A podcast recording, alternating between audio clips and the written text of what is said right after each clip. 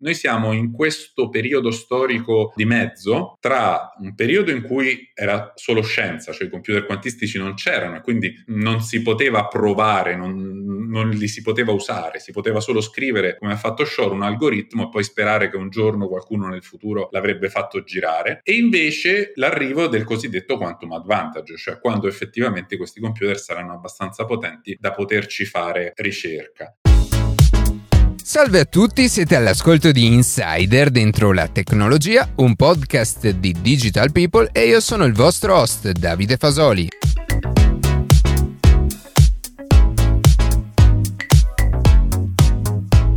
Oggi parleremo con IBM di computer quantistici, che cosa sono, come funzionano, quali sono i loro utilizzi oggi e quali saranno in futuro. Prima di passare alle notizie che più ci hanno colpito questa settimana, vi ricordo che potete seguirci su Instagram a @dentrolatecnologia, iscrivervi alla newsletter e ascoltare un nuovo episodio ogni sabato mattina su Spotify, Apple Podcast, Google Podcast oppure direttamente sul nostro sito.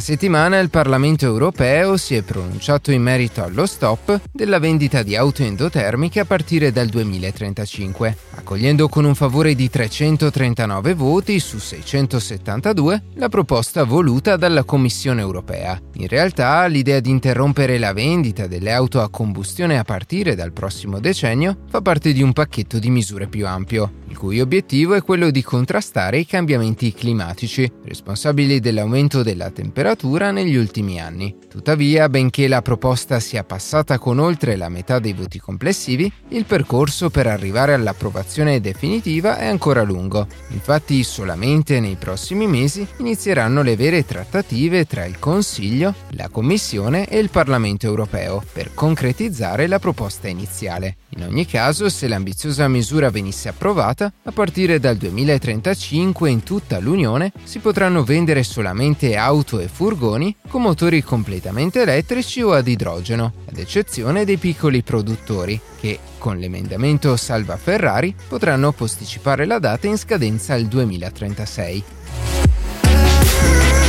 Dopo 10 anni il Parlamento europeo ha finalmente concordato un testo per il caricatore unico. Finora infatti la Commissione europea ha lavorato affinché le aziende adottassero lo stesso standard per la ricarica, passando da 30 tipologie di cavi a 3 nell'ultimo decennio. La scelta era però su una base volontaria delle singole aziende, mentre con la nuova normativa che entrerà in vigore entro il 2024, i produttori dovranno seguire uno standard per dispositivi come smartphone, tablet, videocamere e console. Per i laptop, invece, le aziende dovranno adeguarsi entro il 2026. Lo standard scelto dalla Commissione è la USB-C, già da oggi adottato dalla quasi totalità degli smartphone, in quanto garantisce le migliori prestazioni di trasferimento e di ricarica, ma la normativa prevede l'adeguamento ad altri standard futuri. A beneficiarne infine saranno chiaramente i consumatori, che potranno utilizzare un solo cavo o un solo caricatore per tutti i dispositivi, e l'ambiente, in quanto i produttori potranno seguire la via di Apple e Samsung di non introdurre cavo e caricatore nella confezione, ottimizzando i trasporti e producendo meno rifiuti RAE, che ad oggi ammontano a circa 11.000 tonnellate ogni anno.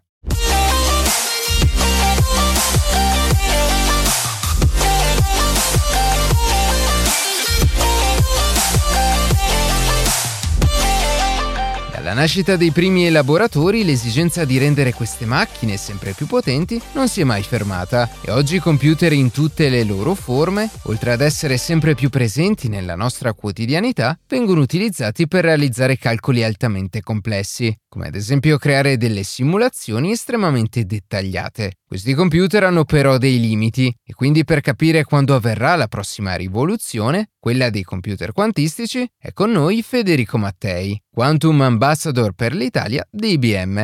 Benvenuto Federico. Ciao a tutti.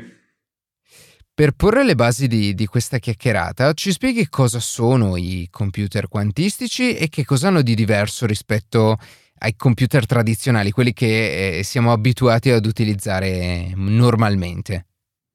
Certo, Dunque, fin dagli anni '80 era evidente che l'architettura su cui sono basati i computer che utilizziamo oggi aveva dei limiti. Ciò non vuol dire che non sia di grandissimo valore, tutt'oggi la utilizziamo per tantissimi scopi, però ci sono alcuni ambiti, alcune tipologie di calcolo per le quali i computer che utilizziamo oggi, appunto quelli tradizionali o classici che dir si voglia, hanno grandi difficoltà, ed è proprio per questo che si cerca di andare a cercare nuovi modelli computazionali che siano complementari a quello attuale. Le differenze tra il computer classico e quello quantistico in realtà stanno proprio alla base, ai portatori di informazioni, come si dice. Noi sappiamo bene che i computer attuali funzionano principalmente con degli zeri e degli uni, informazione apportata tramite questi, diciamo, bit, che vengono chiamati bit, che possono assumere soltanto due stati, lo 0 e l'1. Ecco, computer quantistici che vanno a prendere le proprietà dalla meccanica quantistica trasformano i bit in bit quantistici che poi vengono contratti in qubit, e questi qubit, esattamente come le particelle elementari che potrebbero assumere soltanto due stati in alcuni casi, per esempio per le proprietà di spin, per alcune proprietà intrinseche della materia, in realtà grazie al principio di sovrapposizione, che è un principio quantistico che si vede soltanto a dimensioni appunto atomiche, a dimensioni minuscole, queste particelle possono entrare appunto in uno stato di sovrapposizione, cioè possono essere in una combinazione lineare dei due stati classici. Allo stesso modo il computer quantistico al posto del bit ha questo qubit che può assumere uno stato che è una combinazione lineare dell'1 e dello 0, ovvero molta più informazione. Inoltre utilizziamo anche la proprietà dell'entanglement delle particelle elementari, e quindi della meccanica quantistica, che è una proprietà che crea una fortissima correlazione tra le particelle, e quindi noi la usiamo nei computer, nei qubit. Ecco, queste due proprietà sono i due pilastri della computazione quantistica che ci permettono di affrontare tutta una serie di problemi che, ripeto, con i computer tradizionali abbiamo molta difficoltà ad affrontare. E cosa significa avere più informazione? Cosa ci permette di fare? Beh, dunque, l'informazione nel computer quantistico l'abbiamo principalmente durante l'esecuzione del calcolo, non prima, non dopo, perché poi intervengono altri fenomeni della meccanica quantistica che ci impediscono di conoscere esattamente lo stato di questi qubit in sovrapposizione. Ma il fatto di avere la possibilità di riprodurre un'enorme quantità di stati durante l'esecuzione del calcolo ci permette di affrontare alcuni problemi per i quali dovremmo ripetere l'esecuzione classica per tantissime volte.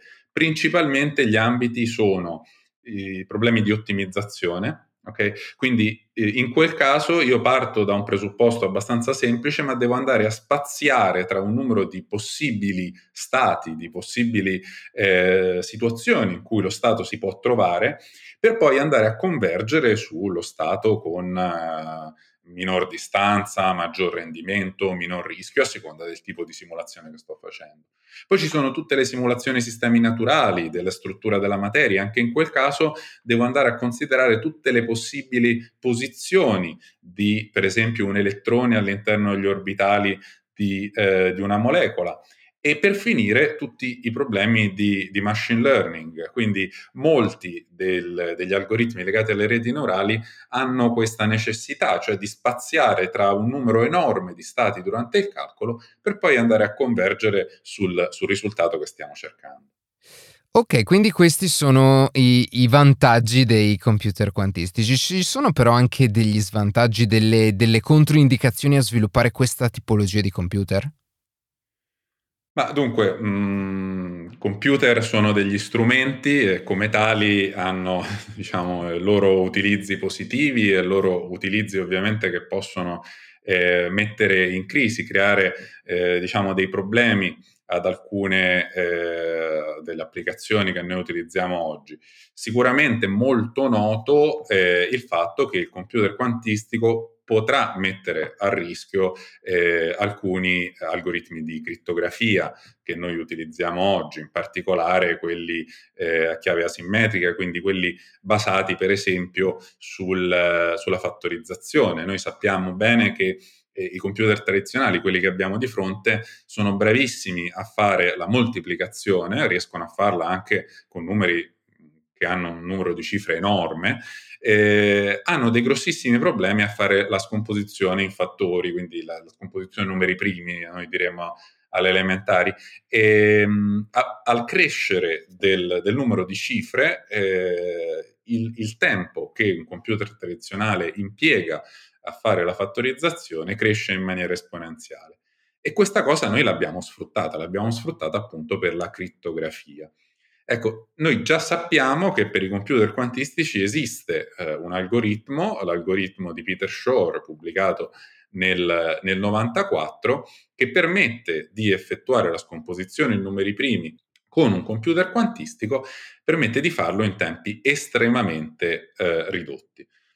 Abbiamo però, molto tempo di fronte a noi, perché per far girare l'algoritmo di Shor c'è bisogno di computer quantistici estremamente potenti, probabilmente ne avremo di così potenti tra 5 e 10 anni se andiamo avanti così. Abbiamo tutto il tempo, in realtà già lo stiamo facendo, per esplorare nuovi modelli di crittografia che vengono chiamati post-quantum cryptography, quindi crittografia che è in grado di resistere agli attacchi quantistici. Quindi questi algoritmi sarebbero pericolosi per la crittografia che utilizziamo oggi, ma in futuro esisteranno delle alternative crittografiche in grado di risolvere questa criticità. In realtà già ci sono algoritmi di questo tipo, gli algoritmi crittografici devono essere certificati e c'è un processo abbastanza lungo di certificazione di questi algoritmi. Vari di questi algoritmi di post-quantum cryptography sono sotto processo di certificazione e probabilmente nei prossimi anni potremo utilizzarli. Ok, passando a qualcosa che vi riguarda più direttamente come IBM, a fine 2021 avete annunciato di aver realizzato un processore che ha superato la soglia dei 100 qubit e nonostante la premessa che abbiamo fatto, quindi che i computer quantistici oggi non sono molto potenti, questo processore che avete realizzato quanto potente è? E perché avete annunciato il superamento di questa soglia? Perché è così difficile aumentare il numero di questi qubit? Bene, dunque, superare i 100 qubit è una soglia importante, comincia a essere un tipo di processore che non riusciamo a simulare utilizzando un computer classico e quindi ci stiamo addentrando in un ambito della computazione, possiamo dire, inesplorato in qualche modo. È anche vero che 100 qubit sono ancora pochi, considerato il fatto che non è soltanto il numero di qubit, ma è anche la capacità di ridurre gli errori all'interno di questi qubit. La meccanica quantistica è estremamente instabile, quindi bisogna essere in grado di gestirla. Questo annuncio di fine dell'anno scorso dei 127 qubit si inserisce in una roadmap molto chiara che abbiamo rilasciato, che ci porta nel 2023 a superare i 1000 qubit, che sono un altro traguardo molto importante e dal quale ci aspettiamo che in alcuni ambiti potremo cominciare ad avere un reale vantaggio ad utilizzare computer quantistici per la ricerca e anche in ambiti produttivi, quindi nell'industria. È così difficile, la domanda che mi facevi, è così difficile mettere insieme questi qubit perché proprio per motivi dell'instabilità della computazione quantistica. Io in realtà potrei già da oggi fare processori con migliaia di qubit, forse anche milioni. La verità è che parallelamente al numero di qubit bisogna garantire il tempo di coerenza, cioè il tempo per il quale il processore veramente si trova in un regime quantistico. E basta una piccola fluttuazione di temperatura, basta una piccola radiazione che viene dall'esterno per far deperire questo regime quantistico. Quindi bisogna porre molta attenzione anche a tutti questi parametri che sono intorno. Inoltre i qubit possiamo dire che sono molto socievoli perché abbiamo parlato proprio dell'entanglement all'inizio, questa loro capacità di mettersi in collegamento tra di loro. Ecco, parliamo di crosstalk all'interno di un processore quando questi qubit si mettono a parlare, si mettono in entanglement tra di loro anche quando non lo vogliamo. Ecco, questo lo fanno e sta proprio nell'ingegneria, nel modo con cui vengono costruiti questi processori, evitare tutti questi fenomeni di noise, di rumore all'interno del processore per garantire una potenza computazionale adeguata. È proprio per questo che non è così facile mettere i qubit sul processore, bisogna metterceli e parallelamente bisogna garantire che tutte le altre proprietà che a noi servono poi per fare computazione rimangano sotto controllo. E quindi oggi i computer quantistici come i vostri per cosa vengono utilizzati? Oggi i computer quantistici sono utilizzati per imparare come si fa la computazione quantistica. L'esempio che faccio di solito nel mondo dei trasporti all'inizio del Novecento, quando i fratelli Wright avevano i primi velivoli. Non era con quelli che ci si spostava, quando uno voleva viaggiare si prendeva il treno. Eppure chi già vedeva un mondo in cui le merci e le persone si spostavano sugli aerei, e quindi volando, cominciava a formare dei piloti, cominciava a pensare a un concetto di aeroporto che è molto diverso da quello di stazione ferroviaria, cominciava a formare degli ingegneri aeronautici che sono diversi da quelli che si occupano, diciamo, della ferrovia, per esempio, o delle automobili. Ecco, noi siamo in questo periodo storico, diciamo, di mezzo tra un periodo in cui era solo scienza, cioè i computer quantistici non c'erano e quindi non si poteva provare, non li si poteva usare, si poteva solo scrivere, come ha fatto Shor, un algoritmo e poi sperare che un giorno qualcuno nel futuro l'avrebbe fatto girare. E invece l'arrivo del cosiddetto quantum advantage, cioè quando effettivamente questi computer saranno abbastanza potenti da poterci fare ricerca. Visto che la computazione quantistica è molto complessa, è molto diversa dalla computazione classica, noi sfruttiamo questo periodo intermedio in cui ci troviamo proprio per cominciare ad utilizzare questi primi computer per imparare, per mettere da parte tutta una serie di algoritmi che appena avremo dei processori, come ad esempio quello che supera i 1000 qubit e poi anche quelli ancora più grandi, potremo immediatamente cominciare a far girare dei programmi. Sì, perché come giustamente dicevi è importante sviluppare da una parte il computer quantistico, ma dall'altra è importante che ci siano anche delle persone in grado di utilizzare e sviluppare per questo tipo, per questi computer quantistici. Assolutamente. E a proposito di questo, cosa sta facendo IBM per facilitare tutto questo? Ad esempio, mettete a disposizione questi computer da remoto ai ricercatori? Sì, assolutamente. Questa è stata anche, diciamo, una svolta strategica da parte della nostra azienda che nel passato ha sempre confezionato un prodotto pronto all'uso e soltanto nel momento in cui era, diciamo, completamente testato e garantito per l'utilizzo lo metteva in commercio. In realtà per la computazione quantistica ci siamo resi conto che è fondamentale uno sforzo di comunità, lavorare tutti insieme. E quindi fin dal 2016 abbiamo messo a disposizione su internet, sul nostro portale in modalità open access, i primi computer quantistici. Il primo era un processore da 5 qubit, molto, molto piccolino, e lo stesso framework di programmazione che si basa su Python, quindi diciamo abbastanza alla portata di tutti i data scientist che utilizzano questo linguaggio tutti i giorni, lo abbiamo donato alla comunità open source. Quindi c'è un progetto che si chiama Qiskit, Quantum Information Software Kit, in cui ovviamente l'IBM continua a dare delle sue contribuzioni, ma che è a tutti gli effetti un progetto open source. Quindi chiunque può scrivere programmi utilizzando Qiskit e farli girare su dei processori IBM in maniera, diciamo, totalmente aperta. Sì, quindi questo in prospettiva di formare e allenare le future generazioni di sviluppatori che utilizzeranno i computer quantistici. più potenti. Sì, sì, assolutamente. E fra l'altro hai citato un tema, quello dell'open source, di cui abbiamo giusto parlato nella scorsa puntata, e abbiamo sottolineato appunto quanto è importante negli ambiti di ricerca, appunto ci hai portato un esempio concreto. Quindi ribadiamo comunque il concetto che i computer quantistici non rappresentano oggi un pericolo per la cybersicurezza proprio perché hanno pochi qubit. Sì, sì, sì. In questo momento anche i più grandi, anche il processore Eagle che citavamo prima da 127 qubit, non rappresenta un rischio per la criptografia. Per capirci, con i processori che abbiamo oggi riusciamo molto bene a fattorizzare il numero 15. Adesso la crittografia lavora su numeri con migliaia di cifre da decriptare, quindi siamo ben lontani da questo.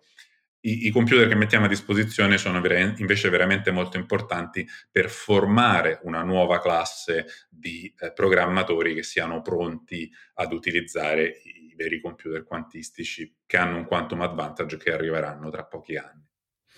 In conclusione, ragionando su una prospettiva di lungo termine, in futuro avremo una coesistenza tra i computer classici e quelli quantistici, oppure i computer quantistici prenderanno il sopravvento e arriveremo ad avere un computer quantistico anche sul nostro smartphone? Allora, dunque, il computer quantistico nello smartphone, virtualmente può già esserci, nel senso che i nostri computer quantistici sono utilizzabili in cloud, quindi è possibile accedervi.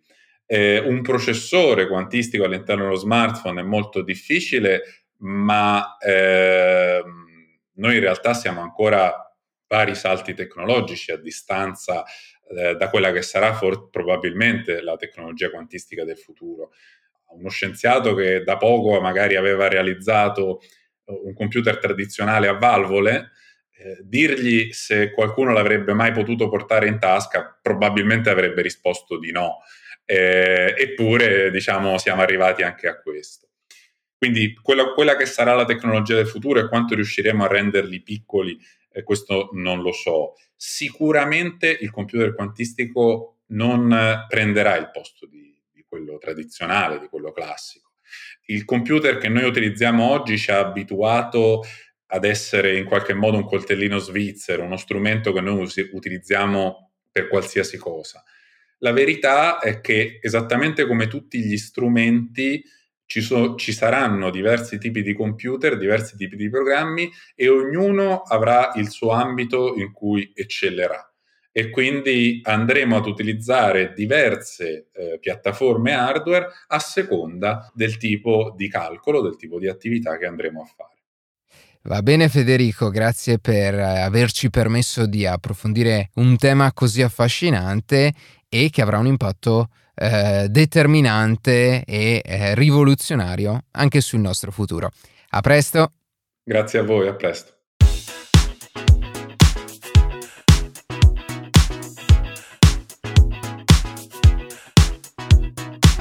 E così si conclude questa puntata di Insider dentro la tecnologia. Io ringrazio come sempre la redazione e in special modo Matteo Gallo e Luca Martinelli che ogni sabato mattina ci permettono di pubblicare un nuovo episodio. Per qualsiasi tipo di domanda o suggerimento scriveteci a redazione@dentrolatecnologia.it, seguiteci su Instagram @dentrolatecnologia, dove durante la settimana pubblichiamo notizie e approfondimenti. In qualsiasi caso nella descrizione della puntata troverete tutti i nostri social. Se trovate interessante il podcast condividetelo, che per noi è un ottimo modo per crescere, e non dimenticate di farci pubblicità. Noi ci sentiamo la settimana prossima.